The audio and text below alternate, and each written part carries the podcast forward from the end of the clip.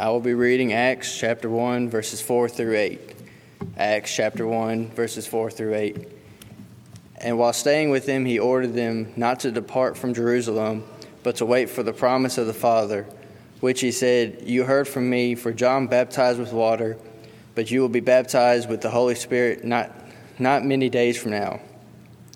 So when they had when they had come together, they asked him, Lord, will you at this time restore the kingdom to Israel? He said to them, It is not for you to know times or seasons that the Father has fixed by his own authority, but you will receive power when the Holy Spirit has come upon you, and you will be my witnesses in Jerusalem and in all Judea and Samaria and to the end of the earth.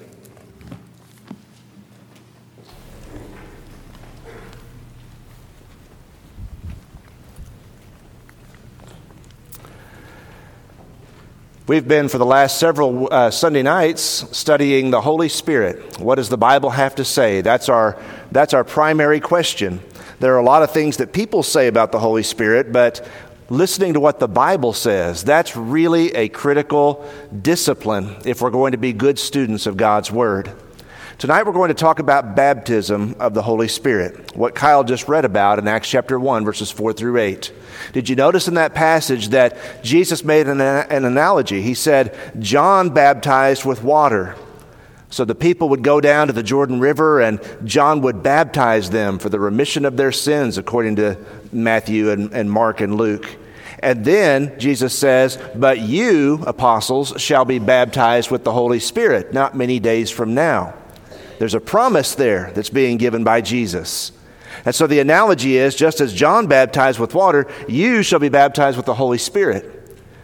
There are a lot of different views about what Holy Spirit baptism is predominantly among our Pentecostal friends. And I don't want to misrepresent anybody, so let me just preface this by saying the Pentecostal movement, the Pentecostal denominations are very, very divided on many of the particulars of what I'm about to say. But by and large, if you read their works and if you read their scholarship, they argue that someone needs to be baptized in water, as the Lord commanded those denominations would teach that is true. But then, after you're baptized in water and you're saved, then as a believer, you ought to seek Holy Spirit baptism so that you can receive miraculous charismatic gifts. And one of the reasons why they speak in tongues is because they believe that they have received, they call it a second work of grace. Again, not everybody within that denomination or those group of denominations would say that, but many would. That after you become a Christian by water baptism, that you ought to seek Holy Spirit baptism, which is a second work of grace in your life, and God will confer on you miraculous, charismatic gifts. You'll be able to do things like speak in tongues and heal the sick, maybe, things like that. All of that sounds exciting. Our question again is what does the Bible say about this subject? What does the Bible teach about Holy Spirit baptism? If you didn't get a handout on the way in this evening, I might mention that the handouts have much of this information on them already. I did that so that you wouldn't get writer's cramp. Because again, some of the things we're talking about tonight, I'm going to go a little bit quickly, all right? But as we think about Holy Spirit baptism, I want you to know, first of all, that there are just six New Testament passages that clearly mention Holy Spirit baptism. Only six. Here they are Matthew 3 11 and 12. John the Baptist talks about Holy Spirit baptism. Mark 1, verse 8, parallel account to that. And in Luke 3, verse 16, parallel account to that. So, all three of those passages, John the Baptist prophesies, I baptize you with water, he says, but you will be baptized with the Holy Spirit when the Messiah comes, when Jesus comes, the one whose sandals I'm not worthy to loose. Those are prophecies. John 133, John tells it a little bit differently. We studied that particular verse a few weeks back. But John says, I'm not, I'm not qualified to baptize anyone with the Holy Spirit, but the one upon whom I saw the Holy Spirit descend, he is the one who will do that. It's Jesus who's going to perform this Holy Spirit baptism. And so in prophecy, John the Baptizer is telling his disciples, he's telling us in Scripture, someone's going to perform this Holy Spirit baptism at some point. And then we get to the passage that Kyle read just a moment ago, Acts 1, verses 4 through 8. More about that in just a moment. But even Jesus prophesies that Holy Spirit baptism is going to occur. And then finally, talking about the passages that specifically mention Holy Spirit baptism, the last time we see it mentioned anywhere in Scripture specifically is Acts 11, verses 15 through 17, when Peter is talking about what happened to Cornelius and his family at their conversion. More about that in just a moment. Those are the only six verses anywhere in your Bible that specifically mention Holy Spirit baptism, being baptized with the Spirit. Now, with those six passages in mind, it would be good for all of us to just take, a, take some time and read those and study them. What I want to do tonight is this I just want to talk about how, in the first place, Holy Spirit baptism is a promise, not a commandment. It's a promise, not a commandment. If you could just latch on to that idea, if you could just latch on to that one truth about Holy Spirit baptism, that would help all of us out of a lot of conundrums, a lot of difficulties. It is something that was promised to people, it's not something that was commanded for people to do. God never said, you should be baptized with water, and then you need to go seek out Holy Spirit baptism. God never says that. He says, Here's a promise for you. Again, here's what John the Baptizer says listen to him. I baptize you with water for repentance, but he who is coming after me, that's Jesus, is mightier than I, whose sandals I am not worthy to carry, and he, Jesus, will baptize you with the Holy Spirit and fire. It's a promise. It's not a commandment. John is saying, Come to me, listen to my message, and I'll baptize you in water. But when Jesus comes, there's a promise here. He will baptize you with the Holy Spirit. Acts chapter 1, verse 4 and 5. Jesus is speaking to his apostles. This is after the resurrection. This is before the ascension. That happens in Acts 1, verses 9 through 11. And listen to what Jesus tells his apostles. They're all gathered together, and he's talking to them. And while staying with them, it says in Acts 1, verse 4, Jesus ordered them not to depart from Jerusalem, but wait for, what does the verse say? Wait for the promise of the Father. You see it? It's a promise, not a commandment. Wait for the promise of the Father, which he said you heard about already. For John baptized with water, there's the analogy, but you will be baptized with the Holy Spirit not many days from now. He's talking to his apostles. He's telling them to wait for the promise of the Father. And he's saying that they'll know that the promise of the Father has arrived when Holy Spirit baptism arrives. And it's going to happen pretty quickly, not many days from now. So stay in Jerusalem, apostles. Stay until this happens. It's a promise. Then, in the very same passage in Acts chapter 1, verse 8, Jesus finishes that statement by saying, You will receive power when the Holy Spirit has come upon you, and you will be my witnesses in Jerusalem and in all Judea and in Samaria and in the uttermost parts or the end of the earth. And many have observed that that is an outline for the book of Acts. Because when you read Acts, the gospel goes forth from Jerusalem into Judea and Samaria, Acts chapter 8, and into the uttermost parts of the earth, Acts chapter 13 and following. The gospel goes throughout all the world, and that's an outline for the book of Acts. But for our purposes, notice, Jesus is saying, wait for the promise. The promise is going to come to you when the Holy Spirit comes, when the power comes. So if you're just kind of lining these things up, not many days from now, if you're waiting in Jerusalem, there is going to be power that arrives. The Holy Spirit is going to come upon you.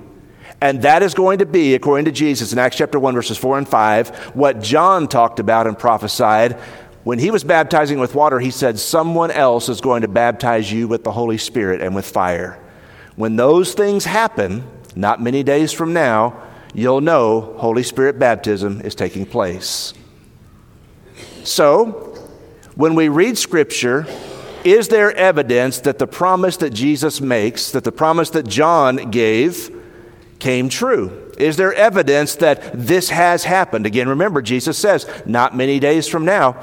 Is there evidence? And the answer is yes. Holy Spirit baptism happened that we know of two times in history. Two specific times. And the reason we know it happened these two specific times is because of the verses that we just looked at, and then the verse we'll look at in Acts chapter 11 in just a moment. Let's talk about the first occasion. If you got your Bibles, you can open them up to Acts chapter 2, and I just want you to kind of look through the passage with me. Acts chapter 2 is the first occasion where Holy Spirit baptism takes place. You remember what Jesus says in Acts 1, verses 4 through 8. He says, Wait in Jerusalem until the Holy Spirit comes upon you, because this is what John talked about, and this is what's going to happen the promise of the Father. In Acts 2, verse 1, the Bible says, when the day of Pentecost arrived. Now, that's not many days after the crucifixion. Pentecost was just about 50 days after Passover when Jesus was crucified. And so, 50 days, seven weeks plus a day later, they were all together, the apostles were in one place, and suddenly there came from heaven a sound like a mighty rushing wind. That'd be strange. A sound like a rushing wind, but not a wind, just the sound like a mighty rushing wind. Think about that. And it filled the entire house where they were sitting. And not only that, but divided tongues as of fire appeared to them and rested on each one of them. That's all we have as far as information, but it's interesting to think about. Did the, did the divided tongues of fire just kind of come in through the door? It says they appeared to them, and then the tongues came to rest upon each of them. And by the way, those tongues, I don't believe, left the apostles throughout that day. This was a miraculous sign. This was power that was coming upon these men. And then the Bible goes on to say they were all filled with the Holy Spirit. And not only that, but they began to speak in other tongues as the Spirit gave them utterance. So you've got three miraculous evidences that what Jesus promised is coming true now. They're in Jerusalem, they're in the right place. It's the right time, not many days from when Jesus made that promise. And you've got these evidences. You've got the sound of the mighty rushing wind. You've got the evidence of the fire that looks like it's, uh, it's landed on their heads. And then you've got the speaking in tongues, speaking in languages that they've never studied. Incidentally, that's, a, that's an interesting study all on its own, but the phenomenon of speaking in tongues is always in Scripture speaking in known languages. In our house, we like apps like Duolingo, you know, that you can learn another language and you can gain vocabulary and things like that. But it is a lot of work to learn a different language, isn't it? You got to study for years and you got to be willing to do this. You got to be willing to talk to somebody in their language and you have to be able to to know I'm going to make a bunch of mistakes. I'm going to say things that I think are the right thing, but I'm going to use the wrong word. People are going to laugh at me. You've got to be willing to do all that to learn a different language. You have to be willing to do that. These guys didn't have to do any of that. All of a sudden, they're gathered together in a room, they hear a sound, they see the fire, and boom, they're able to speak in whatever language God needs them to speak in Babylonian, Latin, doesn't matter. They can speak in those languages because the Spirit has come upon them. This is the first occasion where Holy Spirit baptism takes place. How do you know, John? I know because of what I read in Acts chapter 1, verses 4 through 8. Jesus said it's going to happen not many days when the power comes upon you from the Holy Spirit. And if you go on and look in this chapter, in Acts chapter 2, look at verses 16 through 18. The people are wondering. They see these apostles, and again, in my mind's eye, these 12 men go into the temple, and it looks like their heads are on fire Kind of like Moses with the burning bush, except these guys have tongues of fire on their heads. They go into the temple and they start to speak in tongues, and the people are listening to this and they think they're drunk. They, are you know, they're, they're, what, is, what does this mean? And Peter says, We're not drunk, it's not yet the third hour. He says in Acts 2.16, This, the tongues and the, the, the tongues of fire and the tongues that we're speaking in, this is what Joel talked about. At Joel, he starts quoting from Joel 2, verse 28. He says, In the last days it shall be, God declares, that I will pour out my spirit on all flesh. Peter says, That's what this is. Your young sons and your daughters shall prophesy, your young men shall see visions, and old men shall dream dreams, and even on my male servants and female servants in those days, I will pour out my spirit, and they shall prophesy. And he's not done yet. He's saying this is the outpouring of the Holy Spirit. The baptism of the Holy Spirit is one evidence that this prophecy is coming true. In Acts 2:33 as he continues his sermon, have you ever stopped and just kind of looked at the details of this particular sermon? We rush to Acts 2:38 because it's so important. What must we do? But think about the, the particulars of what's being said here. Jesus, where is he? I mean, if he's alive, if he's back from the dead, why isn't he here in the temple preaching? And what Peter does with this sermon is say the reason he's not here in the temple preaching is because he has been exalted to the right hand of God. And having received from the Father, watch this, the promise of the Holy Spirit. So if you're following Peter's logic, he says, Jesus ascended, we saw him go. He's at the right hand of his Father, and his Father has given him the promise of the Holy Spirit. Jesus then took the Holy Spirit and poured out this which you now are seeing and hearing. So, what's Peter arguing on the day of Pentecost? He's arguing that the promise that Jesus spoke about in Acts 1, verses 4 and 5, has been fulfilled. It's coming true. It came true on the day of Pentecost. And what happened on the day of Pentecost was that people heard the gospel for the very first time the death, burial, and resurrection of Jesus with its implications for your life. And about 3,000 were added on that day. But do you know what? They were only Jews. On the day of Pentecost in Acts chapter 2, there was not a Gentile to be found in the audience. There was not a Gentile that was baptized on that day. It was not until years later, years, Christianity early on was exclusively reserved for the Jews. In fact, it caused a little bit of a, of a, of a, commotion when they started preaching to the Samaritans in Acts chapter 8. And they were wondering, well, what should we do? But since Jesus had sent disciples two by two to the Samaritans, and Jesus had talked to that Samaritan woman at the well in John chapter 4, and, and experiences like that, okay, we can baptize Samaritans. But to baptize a Gentile, we're not going to do that. Years later, you have the second occasion of Holy Spirit baptism. So, again, what happens on Acts chapter 2? Power comes, tongue speaking, and all of a sudden it's okay for people to repent and be baptized. Now, on the second occasion, we have Peter being told to go to the household of a man named Cornelius. And turn over in your Bibles, if you would, Acts 10. Look at verses 44 and following. You can follow along with me in Scripture. Acts 10, verses 44 and following. Cornelius is unique because he is the very first Gentile who ever became a Christian. The Bible tells you that. And it was such a stupendous, momentous moment that it took a bunch of miracles for God to even convince the preacher, Peter, to go and talk to Cornelius. God had to give the vision to Peter. Remember the, the sheet coming down from heaven with all the unclean things?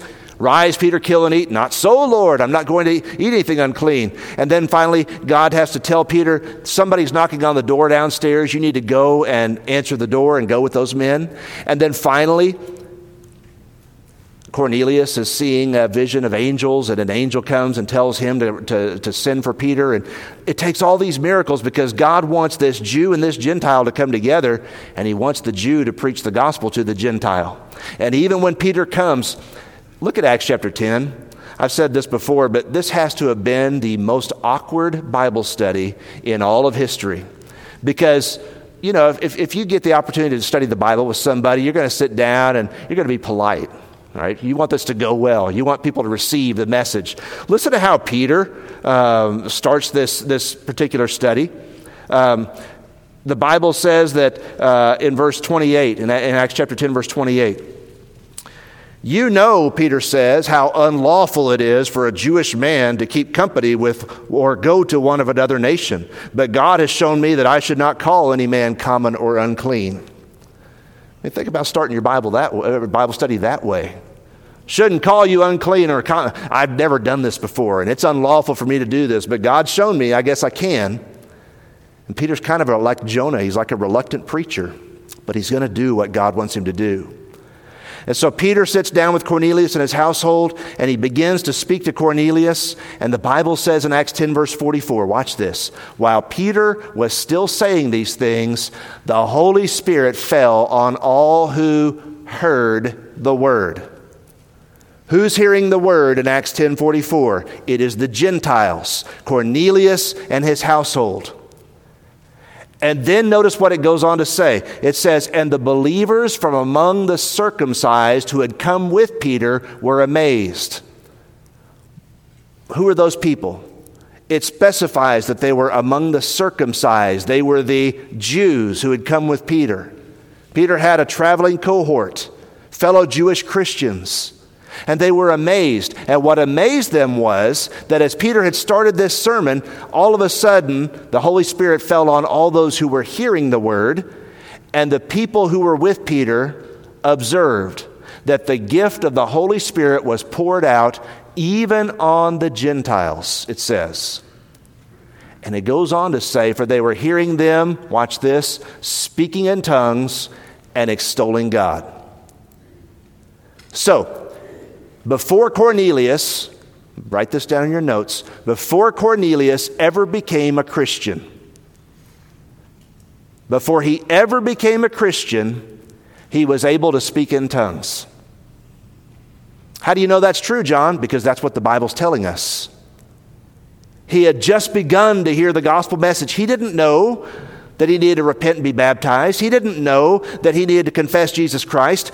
He just had begun to hear the gospel message, and the Holy Spirit fell upon him before he became a Christian, and he spoke in tongues, and so did those who were with him in his household. And the Jews were just amazed. And as they looked at each other, Peter, the great apostle, kind of looks around, and here's the question he asks to all of his Jewish Christian brethren.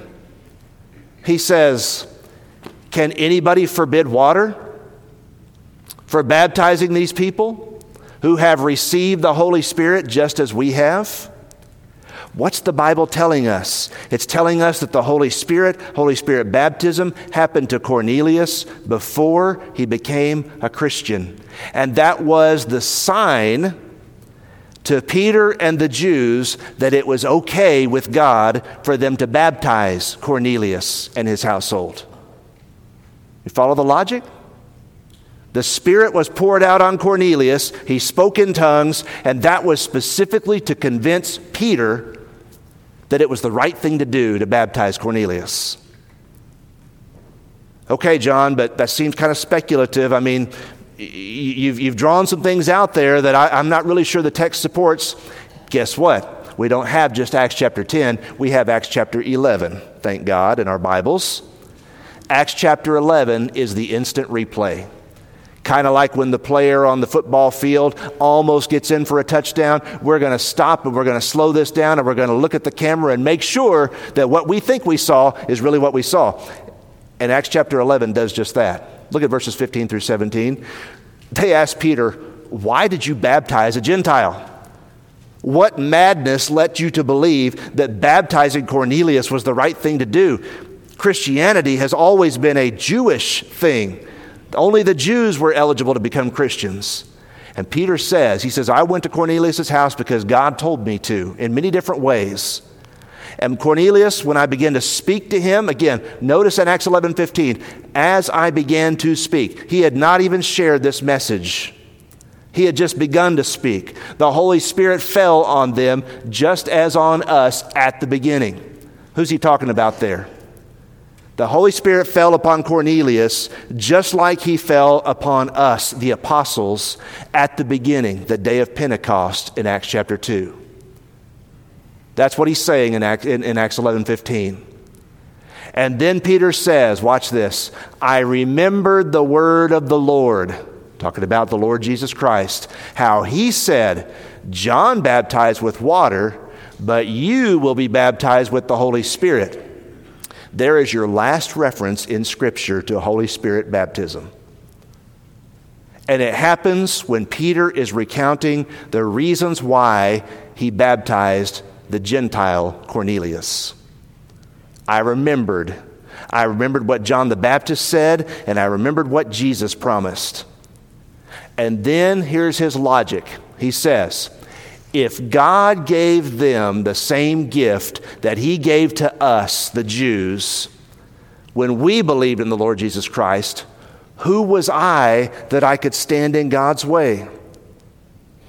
The question on the table, brethren, is is it okay to baptize a Gentile? And Peter's logic and his argument is when I started to preach to them, the Spirit fell upon them and they spoke in tongues, Acts chapter 10 tells us. And because I saw that happening, who was I that I could stand in God's way and say, No, we shouldn't baptize Cornelius? The Spirit fell upon the apostles of the day of Pentecost to show that Jews were eligible to enter the kingdom of God the Spirit fell upon Cornelius and his household in Acts 10 and 11 to show that Gentiles were eligible to enter the kingdom of God. But watch this Holy Spirit baptism did not save anybody. It was not for salvation. It was not to make a person a Christian. It was to show that God had opened the doors of his kingdom to certain groups of people. And by the way, once you open the doors to the Jews and then to the Gentiles, who else is left? The Jews and the Gentiles, that encompasses everybody that lives in this world. The gospel is for all, it's open and available to all. A comparison Holy Spirit baptism and water baptism. Compare and contrast. Holy Spirit baptism, the element for baptism is the Holy Spirit. You will be baptized with the Holy Spirit, immersed. But in water baptism, the element is water. There's a difference. In Holy Spirit baptism, the administrator is Jesus Christ. You cannot escape that truth. There is nobody else who can perform Holy Spirit baptism but Jesus himself. Even John said, I baptize with water, but he who comes after me, he will baptize you with the Holy Spirit. Remember? Remember Peter on the day of Pentecost in Acts 2:33? He, having ascended to the right hand of the Father, has poured out this which you now see and hear. Only Jesus can do this. Holy Spirit baptism but anybody can do water baptism, disciples. I could baptize you. One of the deacons, one of the elders could baptize you with water tonight. That'd be a wonderful decision for you to make if you're not a Christian, to be baptized in water, because that's when you become a Christian. That's when you receive the remission of sins. Any disciple can do that, but only Jesus can baptize you with the Holy Spirit. Now, Holy Spirit baptism, as we've noted, is a promise. Luke 24, verse 48. Water baptism for the remission of sins is a commandment. It's different. Water baptism is a commandment. Acts 2:38 Repent and let every one of you be baptized in the name of Jesus Christ for the remission of your sins and you will receive the gift of the Holy Spirit. Oh, incidentally, I'm not going to be speaking the next couple of Sunday nights, scheduling things, but next time I speak on a Sunday night, we're actually going to talk about what is the gift of the Holy Spirit in Acts 2:38. That ought to be fun. All right. As we think about God's word though, water baptism is commanded. Holy Spirit baptism never is. The purpose of Holy Spirit baptism, as we've noted, is to reveal and to confirm. What does it reveal? What does it confirm? It confirms that just this Jesus whom you've crucified, God has made both Lord and Christ. And we are all witnesses of this, Peter says in Acts 2:36. Jews are eligible to enter the kingdom. And it's to confirm for the Jews who are reluctant that they ought to baptize Gentiles as well. And we've talked before about the sea change that that caused in the world, to say nothing of the church, because now, for the first time in history, because of Holy Spirit baptism and the confirmation and the revelation that God gave, now a Jewish man can marry a Gentile woman. They're both Christians, they've both obeyed the gospel, and that's okay. The old law has been nailed to the cross, the new law has been brought into effect. And little Jewish boys and little Jewish girls can play with little Jewish or Gentile boys and little Gentile girls. They can go out on the playground and they can play together. That's never happened before since the law of Moses came into effect, but now it can because of what God has done in Christ. Holy Spirit baptism reveals that truth, confirms that truth. Water baptism, on the other hand, is for forgiveness. That's when you receive forgiveness of sins, Acts 2:38. That's when you become a member of the church that belongs to Jesus Christ, Acts 2:47. Holy Spirit baptism is involuntary, incidentally. It is not something in contrast to what our Pentecostal friends would argue, it is not something that you should or can seek after. You should not pray for God to baptize you with the Holy Spirit. It is involuntary. Jesus just told his apostles, wait. I just want you to wait. Not many days from now, you're going to receive power. He didn't even promise that, as far as we know, to Cornelius. He just told Cornelius to call Peter. And when Peter came to Cornelius' house, involuntarily, the Spirit was poured out on Cornelius and his household. They spoke in tongues. Involuntary. But water baptism is voluntary. It must be. I can't force you to be baptized for the remission of your sins. Your parents can't force you to be baptized for the remission of your sins. It's got to be your decision. It's got to be your choice. Acts 10:47. Who can forbid water that these might also be baptized just as we were? Acts 10 verse 47. There are only two occurrences that we know of of Holy Spirit baptism anywhere in history. And they are the two we've talked about the day of Pentecost, Acts 2, and the conversion of Cornelius, Acts 10 and 11. Those are the only two times when Holy Spirit baptism is specifically brought out in Scripture. But there are millions of people who have turned their lives to Jesus Christ and been baptized for the remission of their sins because they wanted to become New Testament Christians and they wanted to follow Jesus Christ as his disciples. Go into all the world and baptize, make disciples of all the nations, baptizing them in the name of the Father, the Son, the Holy Spirit, teaching them to observe all things that I've commanded you. That's the Great Commission water baptism, not Holy Spirit baptism. Holy Spirit baptism, as we close, it is predicted in the gospel accounts, it is promised by Jesus, and it is very clear on just two occasions. That's what we know about it. Predicted, promised, and it happens very clearly in Acts 2 and in Acts 10 and 11. That's important. As you think about what God has done, I know this has been maybe a little bit of an academic type of lesson, but I want you to stop and just think. God has to tell us who is it okay to baptize? God's the one who has to tell us because God's the one that designed baptism. God's the one that designed salvation. God's the one that made it possible through the cross of Jesus Christ. God's the one that did all of that. And because God is the author of salvation, the one who designed it, Holy Spirit baptism is the way in which God points out to the world it's okay for you to baptize this man, this woman, who's very different from you, who speaks a different language from you. It's okay because I love all people, Jews and Gentiles alike, and I want all people to come to me. And I'm really glad that Peter had such a hard time with this because do people still have trouble with those kinds of issues today? That person's different than me. That person doesn't think like me. They're not from the same culture that I'm from. Do we ever have issues like that today? Absolutely, we do. But if an inspired apostle had to see a miracle to know that it was okay with him for him to baptize that Gentile, maybe that tells us that we ought to be more gracious and kind toward one another and forgiving toward one another when we start thinking about who needs to be saved. And how can we reach across cultural boundaries in order to reach people that are different than us? Holy Spirit baptism centers on those kinds of things. I'm thankful that God did what He did in the book of Acts, and I'm thankful that we can know what we know about who is welcome to come to God.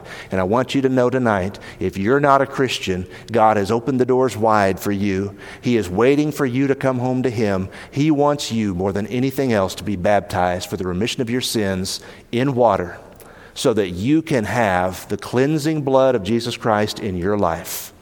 God wants that more than anything for you. If you're ready to make that decision this evening, if you need to respond and ask for prayers, heaven's invitation is yours while we stand and sing.